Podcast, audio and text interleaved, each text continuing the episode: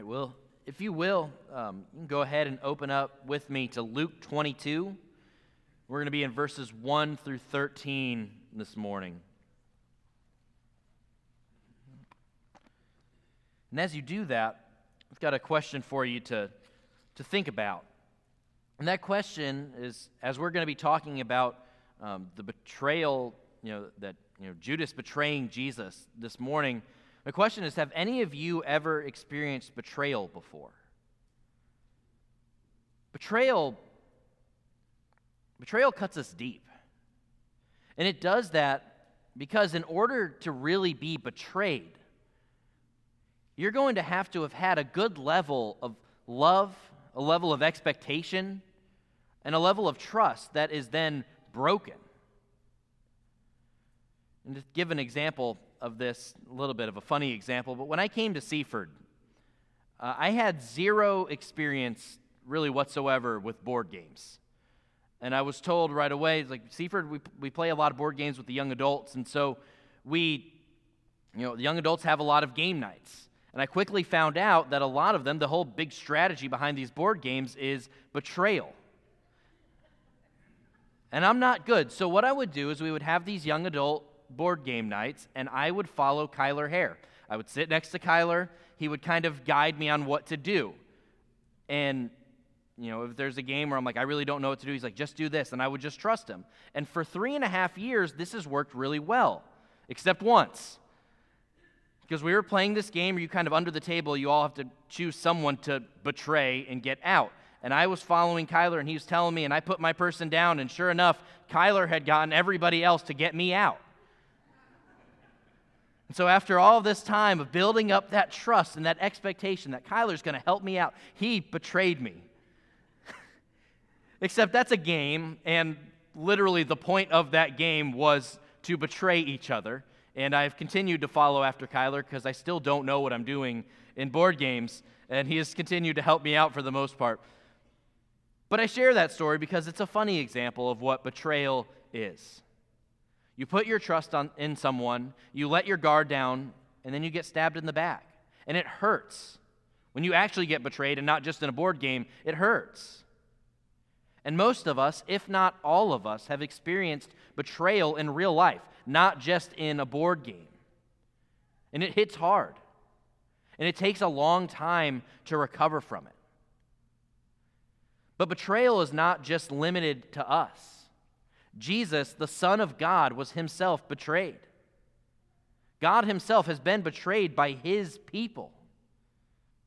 Yet we find redemption in how the Lord responds to betrayal. Because by means of betrayal, God both teaches us about the frailty of humanity and also redeems humanity itself. He repairs the broken and and breached trust. And he restores the honor and dignity of human life. Recall that as we set the scene for our passage today, Jesus is in Jerusalem, and he has been teaching in the synagogue every day. He has put an end to the public opposition that the religious leaders expressed towards him. Now, that does not mean that the religious leaders are done with him. You know, what we're going to see right now is in Luke 22, we witness the beginning of the end of Jesus' earthly life. We peer into Judas's betrayal, but we also take a glimpse into Jesus' redemption. So let's read Luke 22, verses 1 through 13.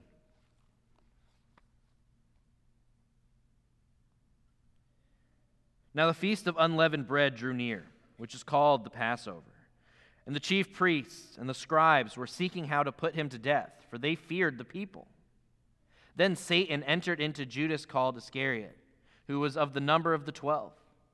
He went away and conferred with the chief priests and officers how he might betray him to them.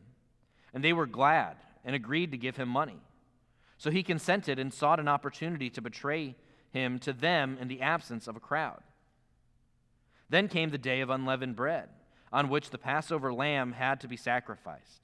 So Jesus sent Peter and John, saying, Go and prepare the Passover for us, that we may eat it. And they said to him, Where will you have us prepare it? And he said to them, Behold, When you have entered the city, a man carrying a jar of water will meet you. Follow him into the house that he enters and tell the master of the house, The teacher says to you, Where is the guest room, where I may eat the Passover with my disciples? And he will show you a large upper room, furnished. Prepare it there. And they went and found it just as he had told them. And they prepared the Passover. Let's pray. Dear God, as we come to your word, this morning. God, I pray that you help us to, to see what it was, you know, what you were saying through Luke to the original audience, you know, who, who originally you know, read this gospel. But also, God, we pray that you help us to see what you are saying to us through this today. God, I pray that as I preach this message, that you are speaking through me. And God, I pray that you are at work um, through this passage as, as we read it, as, as I preach it, and as we apply it. In Jesus' name, amen. So, the big thing that we see in this passage, in verses really in 1 through 6, is we see that the betrayal of Jesus was prompted by Satan. And we see a few kind of subpoints through for that main point that kind of go along with that. And the first one is that we see that the betrayal of Jesus was prompted by Satan during sanctified time. That's what we see in verse 1 we see that it was nearly time for the festival of unleavened bread, which was also called Passover. And for the Jewish people, this was a sanctified or a holy time. The festival and Passover stretch back centuries to the time when Israel was in slavery in Egypt and God sent Moses to deliver them.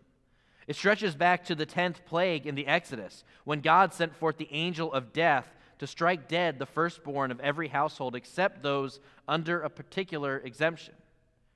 And God instructed Israel to prepare a meal of bitter herbs and to eat the meal fully dressed that night because the Passover would happen hurriedly. And the Lord also commanded Israel to spread the blood of a lamb on their doorposts. God promised that when the angel of death was probing all the homes of Egypt, if he saw the blood on the doorpost, that he would pass by. He would pass over those homes to strike those that were not covered by the blood.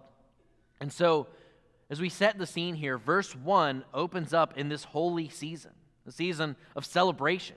The entire nation is celebrating the day that God saw the blood of the Lamb and spared their firstborn sons and delivered them from slavery in Egypt. It's sanctified time. As we go into verse 2, we also see that this betrayal of Jesus was prompted by Satan with sinful leaders. You see, you would expect the religious leaders to be preparing for this time of worship. And you think about it what do we do as Christians during the Christmas season or during Easter season? We take some time to be intentional, to remember what, what are we celebrating and why are we celebrating it. we share that with our children. I'll sit, you know, as Melody gets older, I certainly will with her. Right now with Brooklyn, we sit her down before Christmas and Easter and we talk about this is what we are celebrating. There's all these great things that happen on these holidays, but this is why. This is why we are celebrating. This is why this is important. And as we do that, we prepare ourselves so that we can be intentional as we celebrate Christmas or Easter or, or these really important days within the Christian faith. But we see here these chief priests and these scribes, that, that's not what they were doing. What they were doing was that during this holy season, they were looking for a way to put Jesus, the Son of God, to death. But they had a big problem. As much as they wanted to kill Jesus, they were afraid of the people. You see, the people respected Jesus. They thought that Jesus was a prophet and they would come to the temple to hear Jesus preach every morning. And so the priests and the scribes, they couldn't just go and kill him outright. They needed to have the secret way to assassinate him because with these holy, day, holy days coming, more and more people were going to be coming to hear Jesus. And so something needed to be done, or Jesus would gain an even larger following. And Satan had an idea that he knew that they would like. And so we see here in verse 3 that betrayal of Jesus was prompted with satanic influence. You see, the scribes and the priests, they were not acting alone in their hatred for the Lord. Satan was on the scene too. And verse 3 tells us that Satan entered into Judas, called Iscariot, who was of the number of the twelve. Judas served in Jesus' inner circle as one of the original 12 apostles. And Satan put it into Judas's heart to betray Jesus. Now, it's important to note that Luke's statement that Satan entered into Judas does not suggest something like demon possession. Rather, what it suggests is influence. And the same idea is stated in Acts 5 3 by Peter to Ananias, the husband of Sapphira. It says, Ananias, why has Satan filled your heart to lie to the Holy Spirit? The Apostle John also describes what happened to Judas in the upper room in John 13, 27, where it says, Then after he had taken the morsel, Satan entered into him. Judas's heart was under the devil's influence. But on each occasion, Satan could not have entered into Judas unless Judas opened that door. We know from the scriptures that Judas did this for money. And when he had earlier objected um, back in before in John 12, 6, when he had objected to Mary's anointing Jesus with the expensive perfume, we read, he said this not because he cared about the poor, but because he was a thief. And having charge of the money bag, he used to, he used to help himself to what was put into it. And so we see, you know, here in the passage we, we just read in John 12, 6, we see Judas's love of money. And it takes us to our next point as we go through this, verses 1 through 6 of this betrayal of Judas. It was prompted by Satan, we see in verse 1, during sanctified time. In verse 2, with sinful leaders. In verse 3, with satanic influence. And then in verses 4 through 6, with this secret plot. The result of all of this was this plot to kill Jesus, to betray Jesus, and put him to death. The priests now had an inside man and an inside job waiting to be carried out. As Matthew tells us, Judas sold out the Lord for 30 pieces of silver. That was the hit price. And now, Judas would look for a secret place away from the crowd to betray Jesus. You know, for the, as far as the plan goes, it would, it would all come together really easily. Now they have an insider. They, you know, Judas knew every one of Jesus' moves. He was, he was inside, he was a disciple. He would choose a time when the crowd slept and when Jesus was isolated, when Jesus was vulnerable. He knew exactly when Jesus was going to be most vulnerable. And so the religious leaders and now their new co conspirator, they made preparations for the kill. And this passage, it's one of many in the Gospels where it's so awesome that we have you know, these different accounts, the four Gospels coming together, telling of the same event, but you know, each from you know, dip, different perspectives of different people recall these events that help us to be able to put them together and get the full picture of what happened, get all of those details. And so, right now, I'm going to take a step away from Luke and we're going to look at what John says about this event in John chapter 13. John's introduction sets the stage in verses 1 and 2 where it says, Now before the feast of the Passover, when Jesus knew that his hour had come to depart out of this world to the Father, having loved his own who were in the world, he loved them to the end. During supper, when the devil had already put it into the heart of Judas Iscariot, Simon's son, to betray him. Jesus knew what Judas was up to. But as with the other disciples, it would show that it would show Judas that he loved them to the end as he stretched out to his sinking soul. As we come to this dialogue of sorts between Jesus and Judas, the evening is rather late. Remarkable teaching has taken place. And Jesus says, I am not speaking of all of you. I know who I, whom I have chosen. Talking here about who he has chosen to be his disciples. And then he says, But the scripture will be fulfilled. He who ate my bread has lifted his heel against me. He's quoting here Psalm 41 9. Even my close friend in whom I have trusted, who ate my bread, has lifted his heel against me. And tellingly, this is a reference to Ahithophel, hard name to pronounce, King David's friend who so grievously betrayed him. And this expression has lifted his heel against me. It describes the lifting of a horse's foot and then delivering a deadly kick. This is just what Judas was about to deliver to Jesus. Jesus was saying, My friends, there is an Ahithophel in our midst, and he is reclining at table. He is eating and sharing my bread.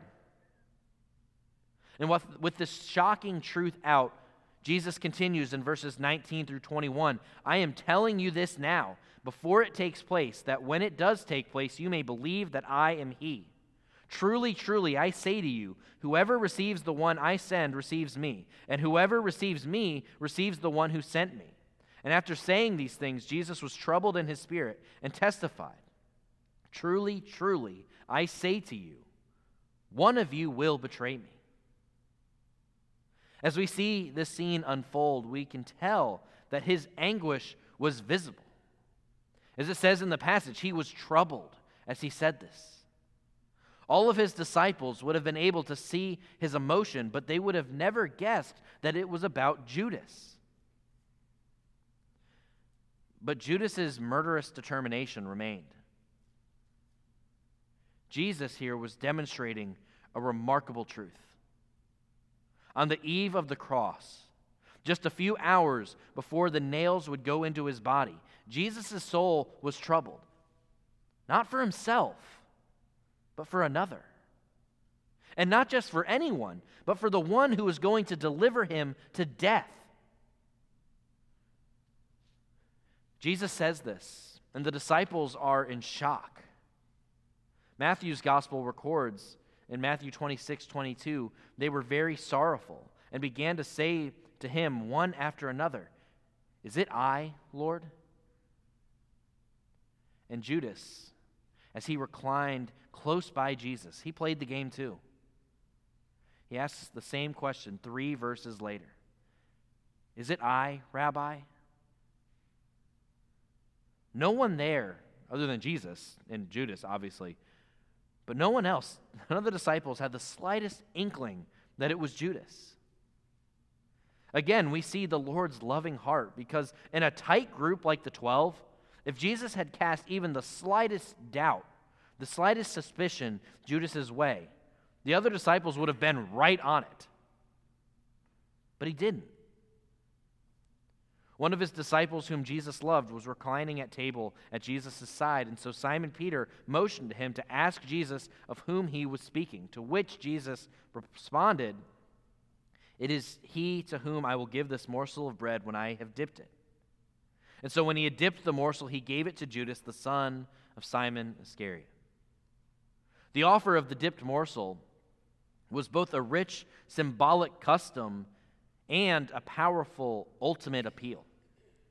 You see, in Palestinian culture, the act of the host taking a morsel from the table, dipping it into the common dish, and offering it to another was a gesture of honor and friendship. And a thousand years before, back in the book of Ruth, when Boaz invited his future wife, Ruth, to come and dine with him, he said, Come here that you may eat of the bread and dip your piece of bread in the vinegar. And he served her. So Jesus was saying, as he extended this dipped bread, Judas, here is my friendship. It's not too late. Well, Judas took that bread, but he did not turn back to the master. And so the door slammed shut, and he locked it with his own hand. Judas took that morsel, and Satan entered into him. As it says in, in verses 27 through 30, Jesus said to him, What you are going to do, do quickly. Now, no one at the table knew why he said this to him. Some thought that because Judas had the money bag, Jesus was telling him, Buy what we need for the feast, or that he should give something to the poor. And so, after receiving the morsel of bread, he immediately went out, and it was night. For Judas, it was the night that would know no morning. He had the information that he needed. And as he hurried through the dark streets to the chief priests and to the elders, his last glimpse of Jesus would be by torchlight as Jesus was taken away.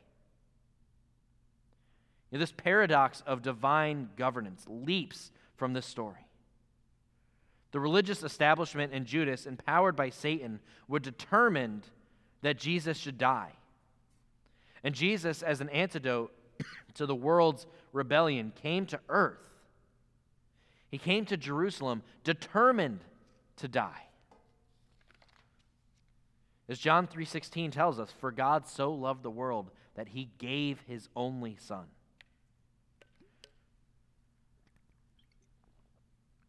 Here we see the gospel, the gospel love for those that are ungodly.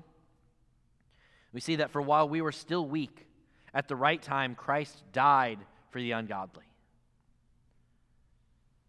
We see the gospel love for sinners, but God shows his love for us in that while we were still sinners, Christ died for us. And we see gospel love for enemies. For if while we were still enemies, we were reconciled to God by the death of his Son, much more now that we are reconciled, shall we be saved by his life. In Jesus' reaching out to Judas, we see him loving an enemy, loving a sinner, and loving an ungodly man. And it's really important that we note that he does the same for each one of us. Because all of us without Christ are ungodly, are sinners, and are enemies, lost and in need of a Savior. We see that Jesus does this for all of us through his atoning death on the cross. Through that death on the cross, Jesus did it all. Through that death on the cross, there is hope for us amidst our ungodly ways. There is deliverance for all of those who are caught in sin, and there is reconciliation for the most hardened enemies of God. Our passage finishes up in verses 7 through 13, talking about the Passover with the disciples. And it's really important to note that just as the account of this event in John shows us, verses 7 through 13 show us that the betrayal of Jesus does not catch him off guard. Not at all. He knew it was coming. The day of unleavened bread came on which the Passover lamb had to be sacrificed. And Luke is really precise about the date and he's also precise about Jesus' careful preparations. Verses 8 through 12, it says So Jesus sent Peter and John, saying, Go and prepare the Passover for us, that we may eat it. And they said to him, well, Where will you have us prepare it? And he said to them, Behold, when you have entered the city, a man carrying a jar of water will meet you.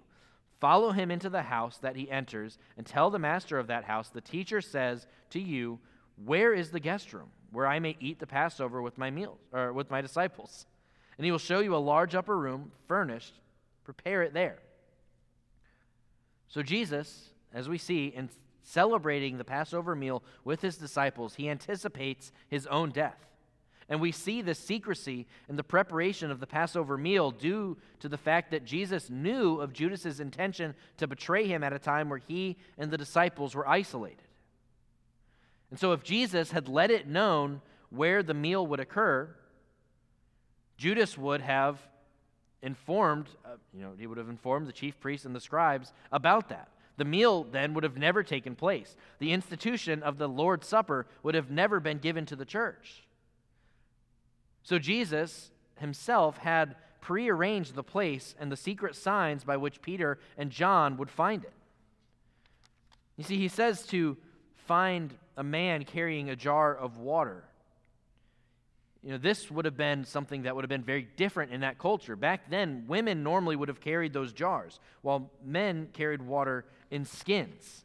And so the, this guide was easily recognizable because he told them, hey, go and find this thing. You're going to see it. It's not something that you will normally see, it'll be very obvious. And so they are able to easily recognize that. Everything then goes like clockwork. They found it just as he told them. The householder led them to a large room above his home that was furnished, literally meaning spread, indicating that the couches were arranged, they were covered for the meal, just as Jesus told them it would be. And so Jesus' two most trusted disciples hurry off to purchase a lamb and all the trimmings for the feast. Then they stand in one of the three great sacrificial shifts at the temple. They bear the lamb back to the house They present the skin to the owner. They put the lamb roast on with the falling dark light of the candles, and they wait for Jesus and the others. From the onset of this event, we see that Jesus was in control of his destiny. He wasn't caught unexpectedly, he didn't mess around and get himself killed. Jesus would accomplish exactly what he set out to do, and he would do that on his own schedule. We see here the mysterious forces of evil at work. We see Satan enters Judas, but at the same time, Judas made his own choices. He made his own decisions. Satan can control or can gain control of Judas only because Judas allows it.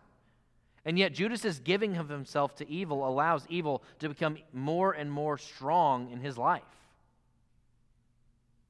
Indeed, Judas is now beyond the reach of goodness. He has given himself entirely to evil as he does this.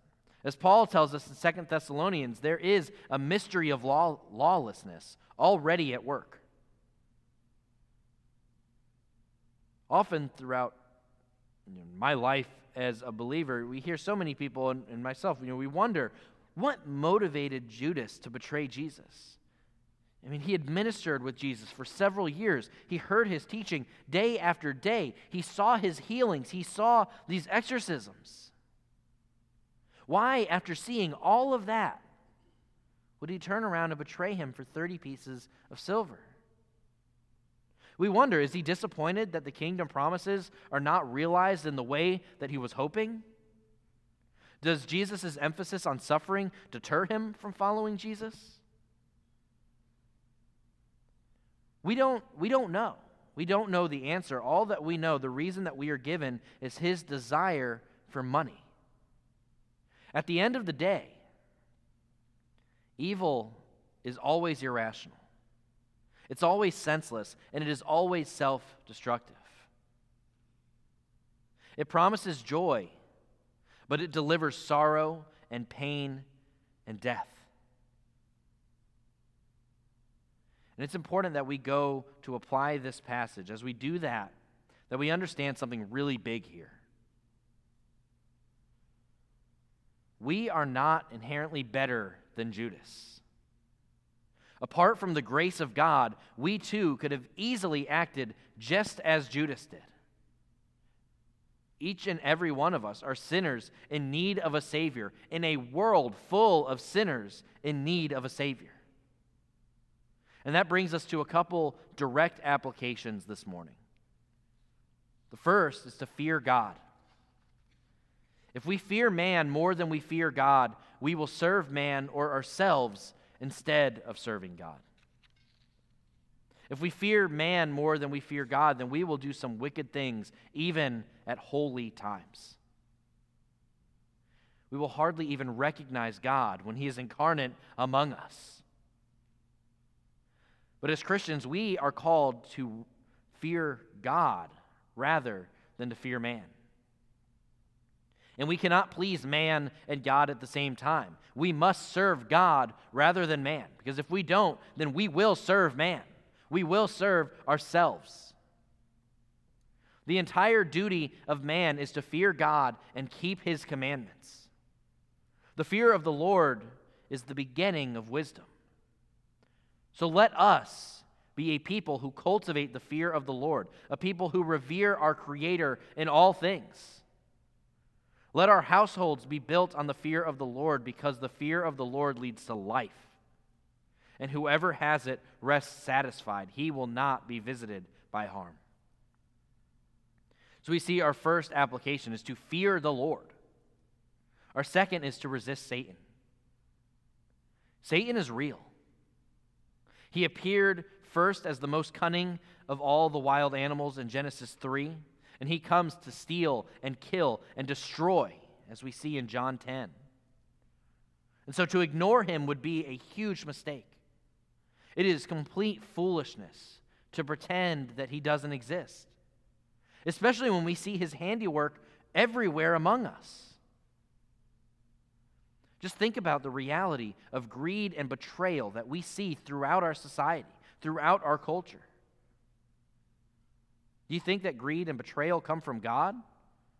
Of course not. Of course, we don't think that. We know that betrayal is Satan's idea and Satan's plan. And as those who have the Bible, we know his tricks. And so beware of the adversary. Resist him, and he will flee you. He cannot enter a Christian who has the Spirit of God. Judas didn't have the Spirit, but we do. As, John, as 1 John 4 4 tells us, he who is in you is greater than he who is in the world. So resist Satan with greater power. Don't give him a hold in your life. Don't believe his lies. Don't believe his whispers. Just as he betrayed Christ, he will betray you. And so resist the devil, and he will flee. And lastly, as we apply this, as we fear God, as we resist Satan, we must be his workmanship in our world. And being his workmanship, something we talk a lot, a lot about here at Seaford. We do because it's so important. We look out into our world. We look out into our mission field, and it is evident that our world is lost and in need of a Savior. When we went on our mission trip, where we took the students now two weeks ago sorry, two weeks ago to Philadelphia to work with Alex Hanovich and Horizon Community Church. We sat, we got there on Saturday. We, we worshiped with him at his church on Sunday, and then we, we all had a meeting to kind of unpack the week before we began. And one of the things that he said that we're going to notice about Philadelphia is that Philadelphia is a city marked by a spirit of hopelessness.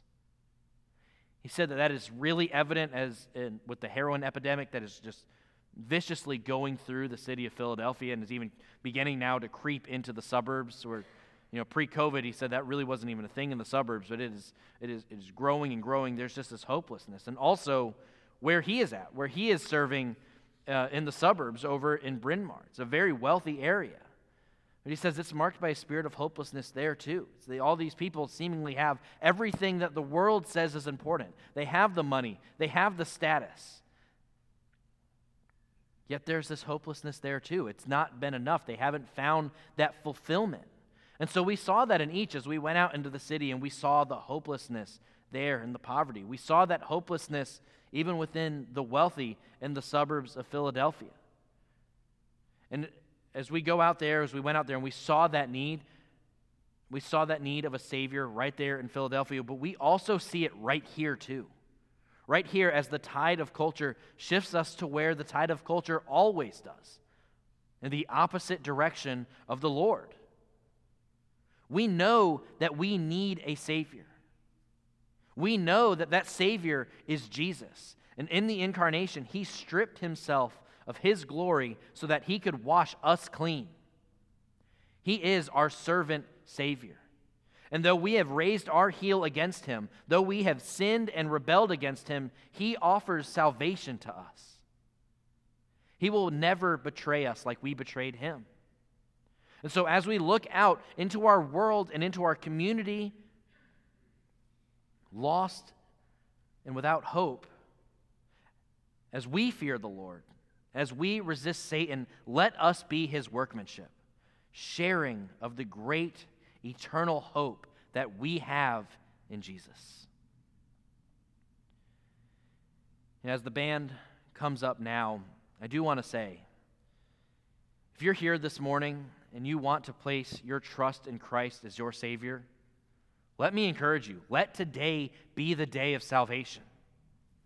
Consider His love for you, proven through the crucifixion of His Son, and the righteousness offered through His resurrection. Confess your sin, repent, and believe, and the hope of salvation in Jesus will be yours. If you're here this morning and you would like to know more about this hope in Jesus that, that we're here talking about, you know, first, let me tell you, I would love to talk to you about that.